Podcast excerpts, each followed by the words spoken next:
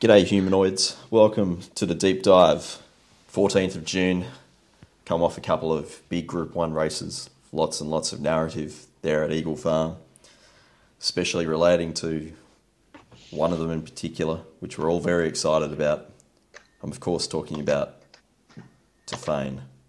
Or maybe am I talking about Brooklyn Hustle Curls? Take it away. How much do you hate the horse? It was a question. I thought it was a very valid question. How much Hey, do we you can't hate say Brooklyn that Hustle? we'll get taken off the air. Love the horse. Oh. How much Love. do you unlove Brooklyn Hustle? Um, look, it's not about like it's nothing personal against the horse. If I ran into Brooklyn Hustle at the pub, I'd probably have a beer with it. but to answer the question, as Twenty One Savage says, a lot. Who's 21 Savage? You don't know that song that he sings a lot, featuring J Cole. The chorus goes something like, "How much money you got? A lot. How much you hate Brooklyn Hustle? A lot." A lot. was particularly when we were on Madame Rouge at fourteen dollars, and it just peels off heels and gets to the outside, and I started to get excited, and then I seen this dirty little mongrel, flashy little. With chompers of aboard, just ah. Oh, like steering very, very articulately to the what what when they when they showed the head on. Were we on, did it, did we do a stream? No, we are just on a Zoom. Yeah. We we roared, madam. oh, We roared. We thought just get there. And we And were look- worried about Odium actually because I yeah, I was we liked Odium. talking about Odium pre-race, and I was like, oh, please get past this horse. And then there was Craig and Brooklyn, just what looked to be a different set of grass right near the right near the outside fence there. Too good, Craig. Too good, Brooklyn. Uh, according to puntingform.com, Craig got to lane twenty-two. Hard to do that. He was also the only rider all day to utilise anything wider than lane 17. One ball, one coconut right there. Uh, using punting forms, very generous um, software, analytics software. Lane, wider than lane 8, so lane 8 and wider into the straight, was one to two lengths superior to the inside eight lanes, or inside seven lanes, I should say. So it's given him a bit of a lesson. Well, I mean, how many times have we seen Brooklyn hustle in a race where it's sort of running up backsides in Victoria? Yeah, I mm. think what's I think what's important though is the data says it, the eye said it, that it was no disadvantage to be back and wide at Eagle Farm, right? re- regardless of tempo. And yeah, and the horse has got there in the last 50 metres. That's why Curly's always against the horse. Like it was utterly, it was a perfect setup for this horse, and it had to, a really nice horse to tow it into the race, and it had a, like a, an A grade Group One big time rider, and it's just got there. So like it's a yeah, it's a beautiful horse to look at, sexy turn of foot on it, but as a betting proposition, that was its birthday. It was also a 400 metre race. The Well, that's the thing. Like the tempo, like you know, you talk at this. It's, it's an interesting one because I don't. I, don't- horses for courses, obviously, but I don't see a disadvantage in a horse in a back marker on a back marker in a slow tempo race. They just get to run home faster because I haven't used any petrol to get up near the lead or you know within a few lengths within striking distance before they let go. And this is exactly what happened here. Um, you know, she's got home in negative 13.6. She went out 12.5. It's, Um, un- it's, it's, it's, it's unbelievable. like, and like that's not, that's a, a length, probably a length quicker than anything else that she's done as far as get home speed, but they've gone so slow. So if we brought, if we dug up the old Valium Award, who was leading this race? Dame Giselle, Um, T. Berry. He's won it. He's travelled north, taken the Valium Award home. oh, I don't know. Race six was pretty slow. Uh, yeah, and there's another great example. Race six Yeah. was extremely slow, and Sorry. Superium come from last. Away game. Uh, who, who we were on last start, and who I tweeted is not a horse, only to have a Hawkes Racing stable employee tweet back at me to say that he is, and then she gets the last laugh Saturday, and she retweeted my tweet oh, say, so she tweeted you back before it won. She no, she tweeted me back two weeks ago when I Oh, good on her. That's outstanding. Yeah, I give her full credit. Um, and then she retweeted my tweet again after it one Saturday, and I, you know, I said I was right, you were wrong. In your Um, defence, the horses like overall figures, no, nothing. It's uh, The overall figure's nothing. but it's It's never going to be anything good when they go that slow. So no idea what they were doing. Like, um, I have there's some questions later on we, we'll probably get to about certain rides on the day and things like that. But here's another like some examples everywhere. If this is premeditated, this is just completely a bunch of jocks have completely misread the track, completely misread tempo, everything. Because if you're leading on a tempo like that, like why aren't you rolling? Why aren't you? Why aren't you rolling earlier in the race and just getting to the outside lane? So the leader in this race was away game, yeah, Kerrin McEvoy. Yeah. yeah, and you can see it in the data if you if you on if you got your punting form dot com dot you open there at home punters. I hate it. It's it's rare that you'll see a leader win if it from the ten from the thousand home. There's a section there between the ten and the four where it's slowed down. I don't like it. because all it does is just let let Willow and these types on the back markers get a little bit closer with more momentum. It happens all the time. Correct. If if you're in play punting and you can see them like slowing down there, which I don't know where you get that data from because it's just a random thing if .com puts it up or Racing Victoria in in in, uh, in my state. But um, if you see the leader slowing, it's never good. They can still win and they still do, but it's a um. More often than not, they stop because the, the the momentum horse comes with all that momentum and runs over top of them. So uh, away game here's gone 11.36 from the 1000 to the 800, then 11.84. So it's almost half a second slower. Mm. Whereas if you look at the other horses in the race, they've maintained more tempo, more momentum. Indeed, they've done no work to get to get into the race, and then they can let down. And you got to remember too, sometimes those those uh, sectional times might might look like the the winners slowed down slightly as well, but often they've they've gone like four or five, six lanes sideways, Mm. not not in a straight line. Anyway, there's my rant.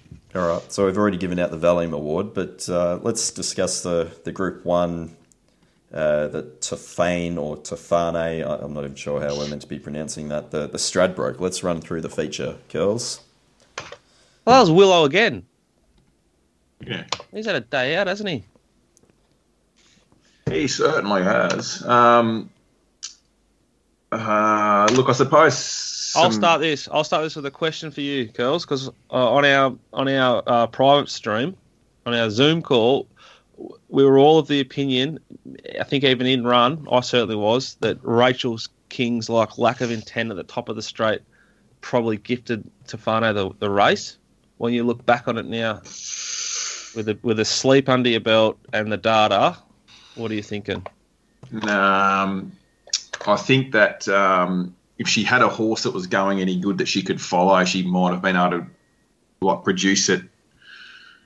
Um, I, I don't know, but I can't knock it.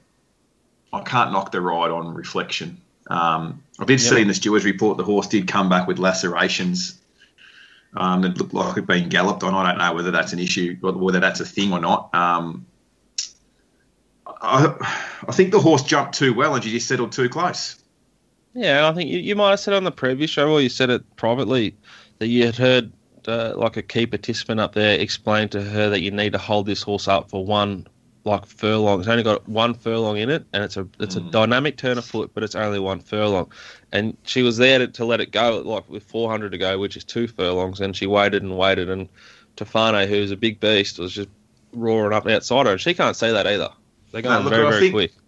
And I think a couple of, I think the key one for me on reflection is that yesterday, uh, Saturday, she settled first four. The race went negative eight to the 600. The start before, when it won a Group One, it was last, and the race went out negative 1.9. She went out plus four. So, so the difference in in um, in early speed of you know is around about 10 lengths quicker to the 600, and she was fourth, right on that speed Saturday, where the start before she was well, well back off that speed, 10 lengths difference. That made that and being galloped on has probably taken that that final 200 finishing burst, and hopefully putting to bed the myth that you've got to cuddle horses and get that cover and only produce it late. Like Yeah, it's set on a strong tempo.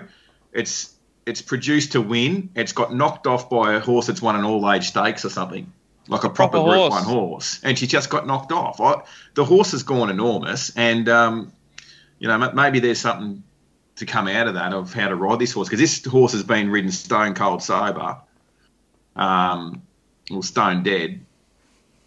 All the way back, if you go back 18 months or whatever it was, when Baylee Nothdurft rode it dead and got three months for riding it dead Yeah. because he didn't get the gap, you know, at the sunny coast back when it resumed that time. You got a running that- and handling show. to, to back up your point, it's it's only ever once run a bigger figure in its life than what it did on Saturday, and it's the biggest figure this preparation by by almost a length. So His figure in the Stradbroke last year was uh, the PB.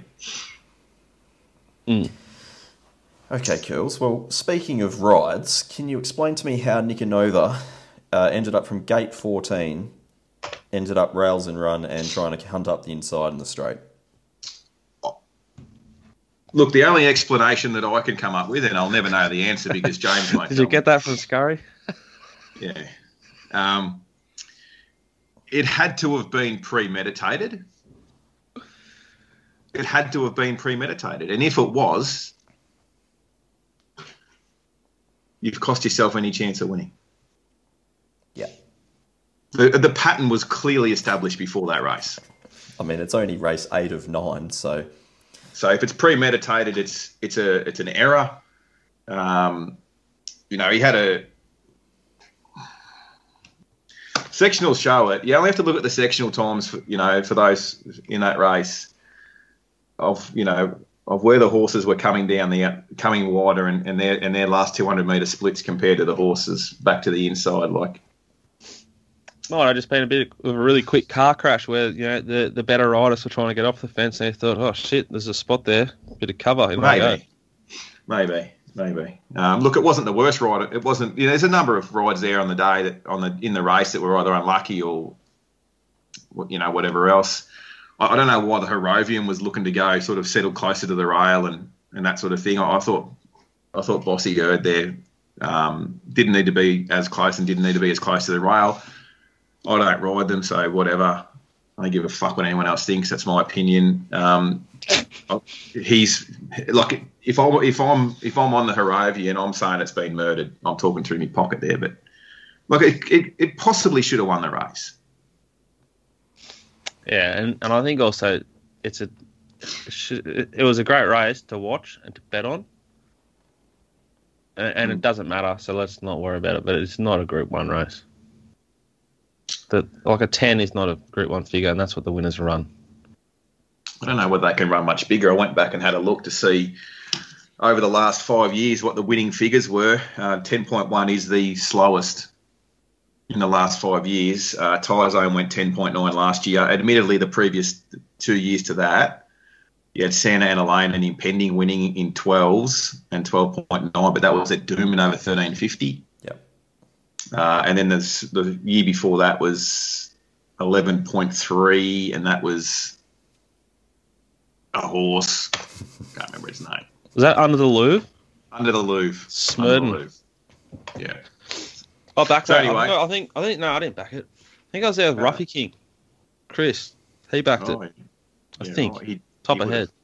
So there's always a, you know, I think the Queensland narrative is all about the Stradbroke as our as our premium race, and um, you know they want to urge a little bit better than what it is. It's a winter Group One that arguably the Goodwood's a better race. So you know the the program, you know, not too far apart and whatever else. Who cares? I don't care. Well, speaking of premium races, what about the Q22?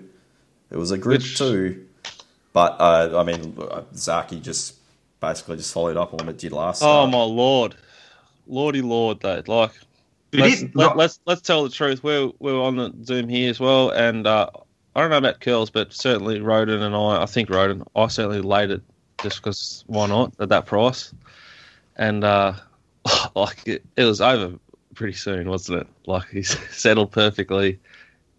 He just let this thing ease through its gears. I, it, and I think you might have said curls. It's, it looked a bit green, like it could go better. And he has, it could go better, and, and it hasn't been sort of asked for the ultimate effort. Is that, is that what you're sort of thinking? Yeah, look, I thought in run, position wise, excellent, but I was just like, you know, the tape front joints.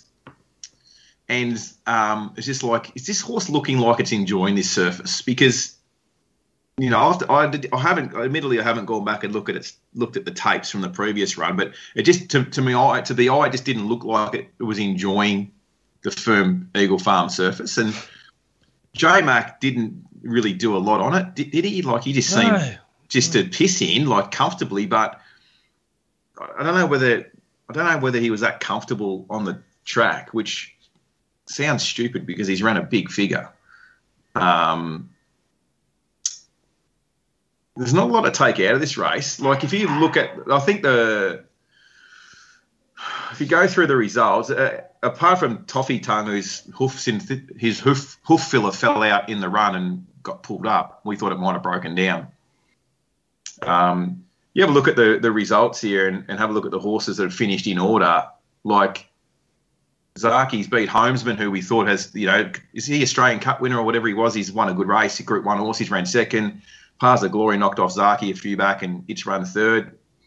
Brandenburg and Natoya, like they've probably finished in, in order of Yeah, I think Of it's, where like, they it's, sit, you know. it's not beaten much. I think Homesman's like best works behind him, but it's still Yeah, not a big only- figure, and it's done it very easily. Like, I don't care about talk of future bets and that sort of stuff as far as he's the best horse or is he in the top 10 2,000 metre horses, rah, rah, back and rah.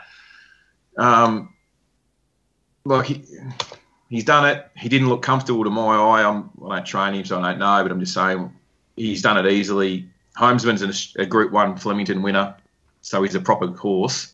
Mm. And, you know, the rest will just bash around in this grade and take it in turns. And he's super and he's a class above them. Agreed. Anything to add, Peter? There. Uh, isn't it just interesting though? A horse that's now had 26 starts has seemingly gone to another level since arriving in Australia. And so we're talking about it winning a Cox a Plate fe- later this year, which will be start say 29:30. It's a real feather in her cap because most of them come here and have one or two. Well, I suppose it's had the two. No, it's been in long enough. Have a couple of good performances, often just one, and then they regress badly. Yeah. So here's the question, I suppose, not that it needs answering, but um, are Australian middle distance horses complete dog shit? And these Group 2, Group 3 Europeans just absolutely superior? And, and I think, And Annabel, I- is think that- Annabel a freak trainer? yeah, I think there's something in the, the European trainers are superior at training like middle distance horses, Mm. and we're superior at training like bull sprinters. It would be interesting. it's get- not the, the horses. So many of them regress. Yeah. They come out and blow you away, like the the Cox Plate winner. Yeah. I don't know if it's been asked of Sir Michael Stoute, but I'd love to get his opinion in hindsight. Now he's, you know, seen his horse come out and win a Group 1 and completely kill a Group 2 field twice in Australia. I wonder if, uh, you know, where he had him in his pecking order in the stable, so to speak. Mm. Anyway, that's, that's for narrative discussions, which we don't obviously want to like enter into here. Don't want to get down that rabbit hole. Exactly. Um, Race 3. but well Ayrton- done, Annabel. Yes, yes. Uh, race 3, Ayrton.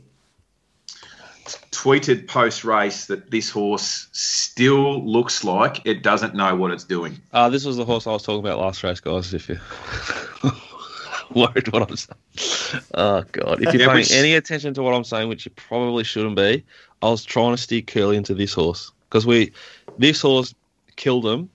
This was J Mac again, Yep. and it was Greenish Grass doing it. And and wh- Oh, why, why couldn't they give us a fair price off the flat performance last start for us all to have a bet here? Is my bigger Was, wasn't it a fair price? I mean, it was a dollar eighty-five earlier in the day, and Two fifty. Just throw it up and get get all the victims going early. yeah, you know? no one, no one's putting up two dollars fifty on this horse. That's I was hoping, like we, we declared this horse to be backable and a bet next start, and we were hoping off that performance we'd get that SP. We talked about it on this show, Yeah, but and we, we didn't get that SP. isn't a dollar eighty five backable for a horse that started at dollar fifty in the previous start?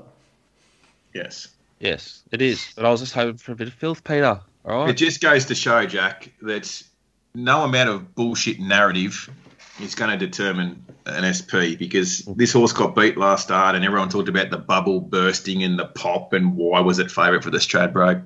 Shut up. well, it's figure. It's run a figure that is uh, what is it? I'm not looking at it off the top of my head. It's one and a half lengths off the Stradbroke figure, and it's done at green and was sort of not asked for an ultimate effort. So it Well, would have it would have gone pretty close in the Stradbroke. we talked about this horse somewhere on the on straightening is like J Max had to give this a reminder. So I remember we talked about this. He had to sort of shape. He was floating this horse. Mm. So I thought it was floating. He's this horse is a like future star. Yep, and it's It's- big thing, big thing too, like a real nice type. Um, you know, Mick Price mentioned about this horse that he thought that you know the further the better. You get up into a, get up to a mile will be better. Um, he sort of proved that the start before at Eagle Farm. I thought he was justified in his in his theory there. And then what we saw yesterday, like regardless uh, Saturday, what regardless of what finished behind it, it's all about the figures that he ran and, and how he did it. And he's got plenty, and he's going to be a, like a major player.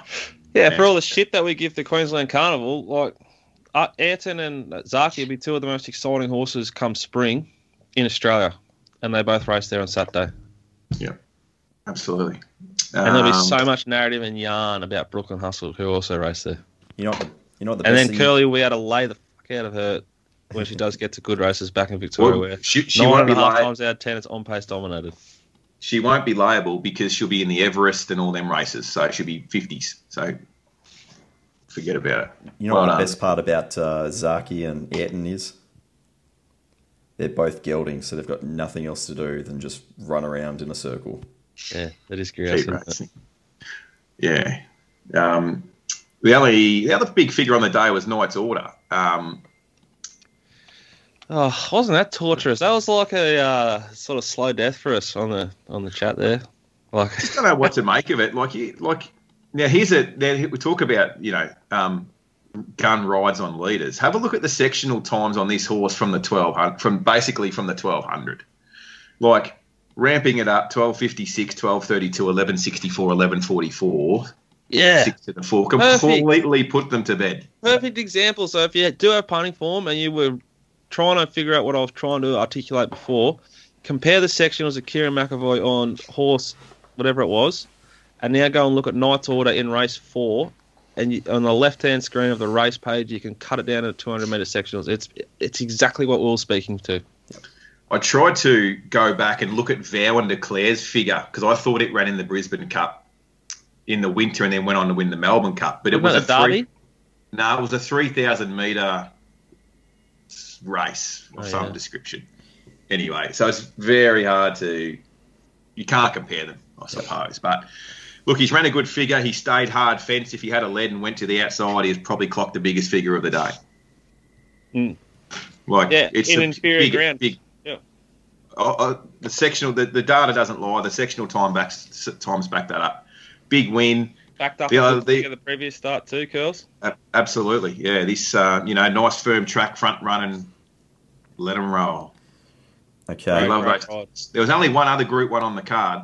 Oh, well, I was just, Um, just going to ask, girls, just going to ask, because uh, there was a decent betting move for one horse in the race again. Uh, but we spoke about Converge after its last start and how you just had to be on it data wise. I think the only error I made here was I underbet. Um, it was a bigger, it was a big overlay at three dollars thirty. I sort of could get it as low as a dollar ninety because I just couldn't find anything else that looks like it's going to stay. Yeah.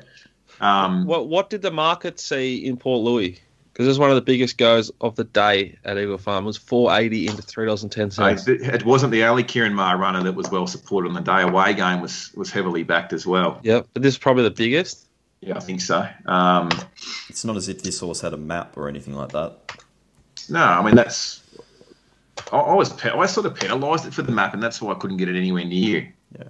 where where, where they were at. But I suppose everyone does things a little different, you know, with how much they penalise horses and how much their maps influence their prices. But um, you know, maybe there was maybe that Sydney run or something that the mile V converged when he was probably a bit stiff. And then looking at the, you know, looking at the gap in prices between the two horses, maybe the big. I mean, and don't, you know, don't think for a minute that there's only one or two syndicates that are deciding SPs here. It's not fucking me and you. Yeah, yeah Um, that's what I'm saying. What, but, what, yeah, what, did they, what did they see? The gap closed, didn't it? Very late. Oh. and, and significantly. Um, even though Converge was still like very, very solid. Mm. Um, anyway, it's ran sixth. Um, I was too busy cheering. I was too busy winning to uh, concern myself where Port Louis was. But best horse won, I thought. Um, but I'm not going to crow about that because the whole world was on it. Question and answer time. Uh, there's been a couple of pretty decent questions actually this week, so we'll try and answer them as best as we can. Dickens. Two emails we'll kick off with from Riley or Simo. I don't know if that's my dad, but I don't think it is. Uh, I've never really understood how a leader's track can become a thing. I get that the rail can be better ground, but shouldn't anything on the rail therefore have the same advantage? There's sometimes rail bias versus on pace bias. How does that work? Cheers, Simo. He also had another one on the back of that was adding on to this from a punting perspective. How do you identify the difference and then bet accordingly? Who wants to tackle that first? Uh, on pace bias. Sometimes you'll see tracks where the best place to be is outside the leader, as opposed to being the actual leader. Um, so you can get an on pace bias where you just have to be in the first four and run, and you can't make any ground. So, for instance, that might be the case when, say, lane five outwards in the straight is no good. So it's the first, or, or re- the reverse can also apply if uh, you know if there's a certain strip of lanes, but a narrow one. The first horses into those lanes will get the best opportunity to win. Um, Yeah. But the best way to identify it early is just to trust the, the SP and evaluate. You know, if you see a 40 to 1 shot and a 60 to 1 shot run third and fourth, and they're both settled rails and run, and it's not a two year old race or a staying race, you, you probably can start to suspect something. Yep. don't mind it. I um, I sort of use um, grey lead pencils that I have on hand quickly, and I'll often just uh, get my little notebook and just scribble the SPs of the position in run of horses when I do a quick review of the race because I don't, I, don't, I think if I understand the question correctly, if it's leader bias track, why isn't behind the leader an advantage as well? And it doesn't always work out that way. So I think um, I think you hit the nail on the head there, Pistol. The SP is as good a guide as anything to, for the for that, and that's when you're adjusting on the day. That's you, you, that's when that's important, I think, Yep. because it's irrelevant after the meeting because you're too late. Yep. Um, I think I think you can make you can make some. There's an edge to be had in, in articulating like the advantage in each individual race in a review, from a review point of view. Yeah, I'm but talking but, about but on it's day. not it's not enormous, and then it, it's also irrelevant unless that horse that was not suited is therefore you believe is going to be suited in the next contest. Yep. That's it. But I, I think a large part of why biases happen, and this is just my opinion. And I so if you don't, I'm not trying to offend riders, and and God bless Ben Mellum, who last night called the GWS Football Club and every player there gutless, and the West Tigers, which I love because that's his opinion, which he's entitled to. This is mine about riders. I think a lot of them are sheep, and and the the way that they are stewarded from a young from the moment they come into the sport, we've talked relentlessly about you know a, an apprentice will be criticised for the X ride whenever they show some like a in, like a tiny bit of intent. That it even if the the track's on pace, which, which rider on which horse is going to be the one that, that rides their horse outside their pattern, and if that horse might be second up and the trainer like we saw uh, Henry Dwyer stable they just gave uh, under the tassels a barrier trial two two ago in a in a bush maiden, and then they they tried to, to win at Swan Hill on Sunday. So that that rider was Alana Kelly at the previous start, and she wasn't. If she rode that horse with intent to the pattern of the track, she would therefore upset that stable and lose rides there. She she might have thought we were not going to be able to win from here, and she'd be right, but the stable decided. So a lot of the stupid, brainless tactics aren't just from riders; they're probably more so from stables. Would that be a fair thing to say? Yep. Like Damien Oliver, Craig Williams, Mark Zahra, D Lane, now Jamie Kah can probably do whatever they want. They could walk in and say, "Hey, Sheik," or ja- no, Jamie wouldn't be able to, but the other the four blokes could go, "Hey, Sheik, I want to ride the horse like this," and they they say, "Sweet," but the like Alana Kelly, uh, Zac Spain, they're not. They can't go. Hey, mate, I think you need to ride the horse like this. If they say no, then that's that's not going to happen. So, um, and then if it is an on pace boss or rails and run boss, by the time they get into the straight, like Peter's saying, it might be lanes one and two and three, which are good. So the outside lead is going to hold lane two, but he's been in inferior ground for the whole way. He's going to slow down. Then one horse is going to get to lane three, but then the, the other rails and run horses either have to lose momentum to get out and around, or they get no luck going up the inside. So it's all about lanes there in the straight. How that occurs is, I think, was part of the question too, doesn't it? Like, how does that happen? Well, Uh, you, artificial watering, sprinklers, track preparations, rail movements. Wind. Yeah, there's so many variables. There's one track up here that um, the sprinkler heads are under the running rail, and when they go in their sprinkler patterns, it hits the running rail, so the inside gets more water. Hard fence gets more water than any part of the track. Um, Yeah, and th- th- all those little bits of information are key. But what will then happen is you'll figure out a speed map and you'll bet accordingly, and then something else like that, the horse that you thought would be in the spot misses the start, or Yeah. it's just all part of the it's part, it's part of the sport. Um, I, I identify it. Have we talked about? Have you guys talked about how you'd identify it? You're talking about the SP curls. Oh, I was just echoing what Pistol said originally. Yeah, like if you if you have a couple of races in a row where something at fifties runs a place and they've come at the same part of the track and short of horses short in the market to come to the outside and haven't been able to run on. Yeah. So I think so. Uh, So Sandown, tempo. Well, what about that on Sandown on Saturday? It was perfect. Yeah, yeah, but like we are still like decent horses could still make ground. Like we we backed Comica to win race three, but we had a bigger bet bubbly last. I thought John Allen was a little bit cold on that horse, but that would have been tactics driven from the stable. This is where we want this horse put. Um, and then John would have had to push on three wide, no cover. So he took a little bit of cover, three wide cover. It's, it's a completely logical decision he made in run. The horse went good. Um, I think when when chassis kicked up from the coffin, that's when I sort of like stamped it as on pace. I think that's when the rest of them stamped it on pace. Um, I think you can sort of you can map post race map a map a race. You'll start to identify a pattern on a day, but every single distance is its own thing. Particularly at tracks like Caulfield, um, like there's three chutes at Caulfield, for example. That's probably nailed that question enough.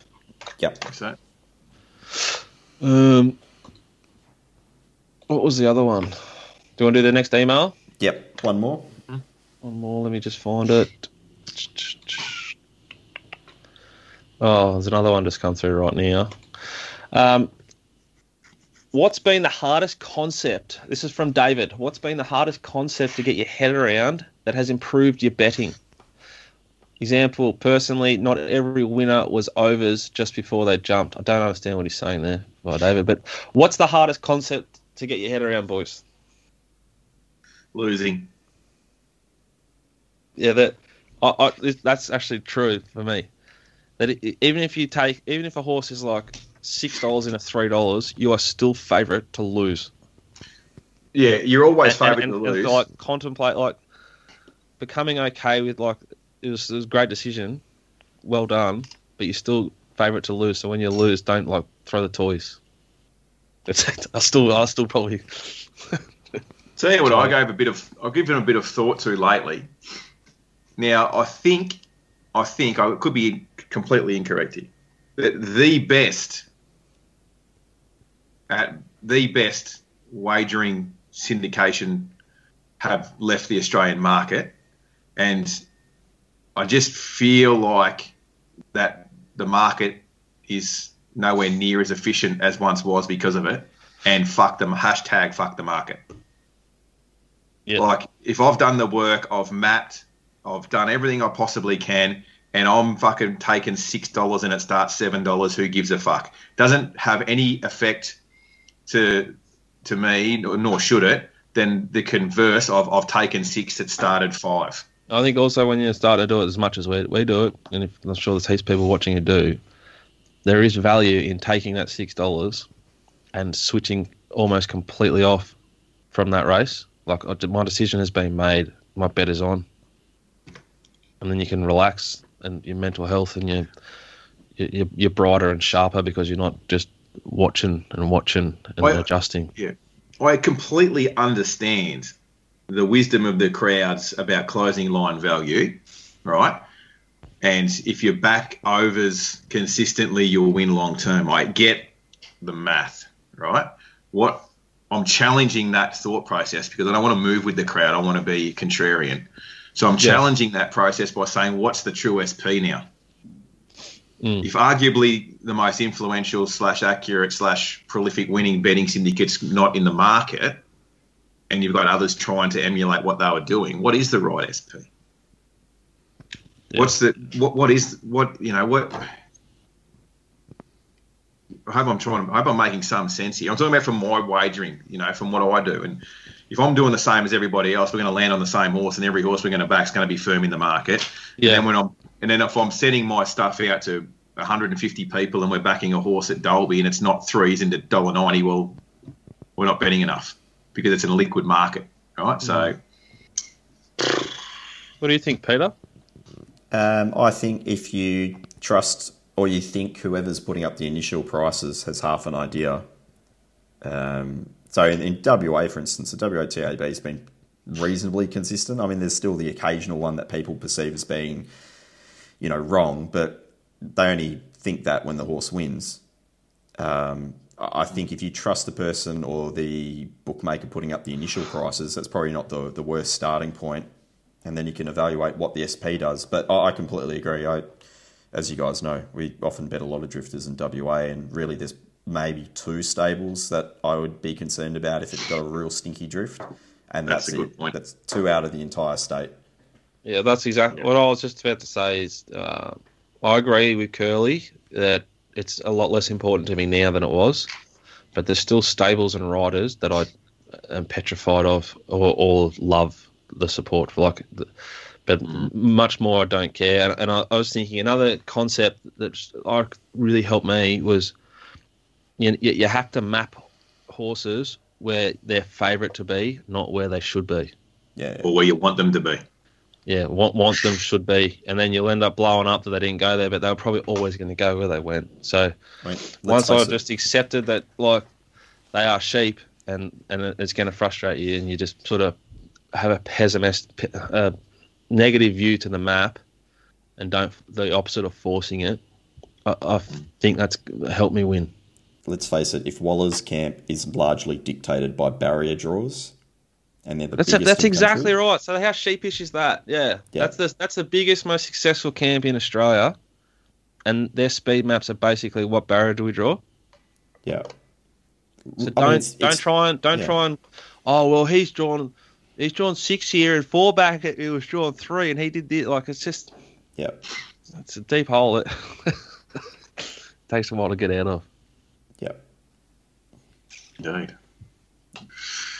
Uh, yeah, uh, the learning stable, understanding the stables move is is important. If you, I think Jack touched on this last week, where you said where do we start, and this is why it's a great start to start in a small pool of horses and understand, start to learn about jockeys and trainers as much as you are trying to understand horses. Yeah, There's some great examples of local trainers here in my area that um, that have started to establish a very strong pattern of their horses run to Betfair. yeah, But also, you can set up your dyna- dynamic odds. So I'll, I'll have one of my layouts, which is predominantly Betfair related, but you can see the total amount matched. So there might be stuff going on and looks, oh, this thing's out the gate. Well, like from 10 minutes to five minutes out, and then you're looking, oh, there's been like $1,400, $1,400 matched on that horse. Mm. Like, that's nothing. That's not an opinion. Well, wait till it gets serious. Then, then if it keeps going, then then start to panic maybe. But Yeah, yeah. Well, yeah. any other questions, Pete? No, I think I that's have, I have one more. Very inter- important one needs to be answered. okay. Yep. Do you give a horse an extra tick if they've been shaved down? That made me laugh because I was thinking of swimmers. I don't know why, but I instantly just sort of, you know, some kind of event content we're doing and you shaving yourself down. Um, yeah, I'm a chance to do that in the next stream. um, we'll see how much of an effect it has. Um, Imagine we'll waxing see you that. down. Wow. Um, I've It's a been- very hairy organisation in the mailbag, really. speak for when you throw yourself, Josh, Speak for yourself. Speak for yourself. I do have a little bit of um, personal care time every morning um, that I've dedicated my routine. Um, it's obviously a winter thing. Um, you know, horses get a hairy, hairier coat in the winter um, as a rule. So, particularly in those cold shithole climates like Victoria. Um, no, I don't give them an extra tick. Um, I do, although I did have one that pissed me off yesterday because it knocked us off that thing of um, Henry's, the Channel 7 commentator that trains Unbelievable uh, on the side. Um, he, uh, or Friend of why- the vice versa, sorry, you know what I mean. Um, he had one that knocked us off that we backed yesterday, that was shaved down. So, anyway, I, no, I don't, but thanks for the question. I thought it was funny. I give them an extra tick if they have speed stripes sort of shaved into them. Not if they're completely shaved down, but if there's like a triangle or some sort of you know pattern, then I do Aerodynamic. exactly. Uh, and Daryl asked if Sandown will be sold. I certainly hope not, but how would you know? Uh, hang on, there was another email. Let's just do it because we would never do them all, and it's bad. I saw one, I'll do it. Luke, from Luke, g'day fellas. Wondering how you go about having saver bets or chopping out on runners, and whether this is based on market movers or in or an informed trainer, etc. Is this done to cover your original stake or to win a certain race? I spoke about my staking last week, where I'm betting to win a certain amount based on my assessed price. Uh, I don't do saver bets. I just bet to win what, what the thing tells me to do to my assessed price. If I want to back said horse, don't always want to. Uh, I will have. You're a big saver bet man, or much bigger than most of us, aren't you? It's one thing that I've found that I feel comfortable doing because I'm like the when I'm trying to say this politically correctly is that sometimes the pool of jockeys that you bet into makes mapping races difficult. um, but if I have a couple of horses that are that are bets um, on rated prices and then adjust map, and I feel that one map's better than the other, um, I'll back one horse and have something on the on the other one. Um, it's like it's I don't know, it's something I've always done and it seems to work. I I don't know, just a thing, whatever. Probably should do a little bit more analysis on it, but the analysis I did do was okay. So, Hmm. Yeah, horses for courses for me personally. I, I still need to be getting an overlay, but there might be, you know, maybe the map's a little bit more variable. It's like I think it will land in this spot, but there's every chance it doesn't. So I don't want to be having the full whack on, but I still have to respect it. I suppose what's reason. important, and I'm sure it's the same for you too. If if you want to save a horse, say it's and it's like if it's north of thirty dollars, I don't even think about it.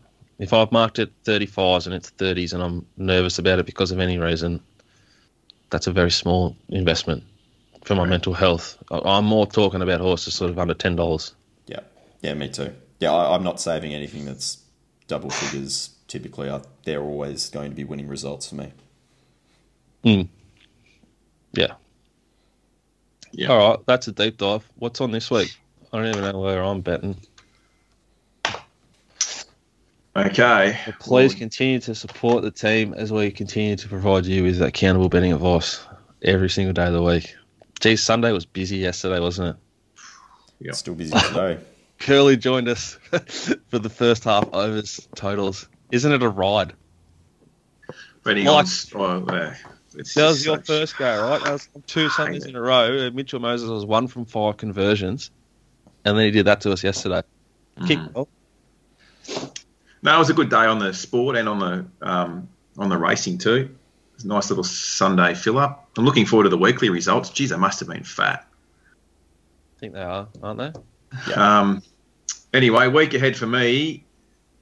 Uh, we get, we're one step closer to the end of the carnival. God bless it.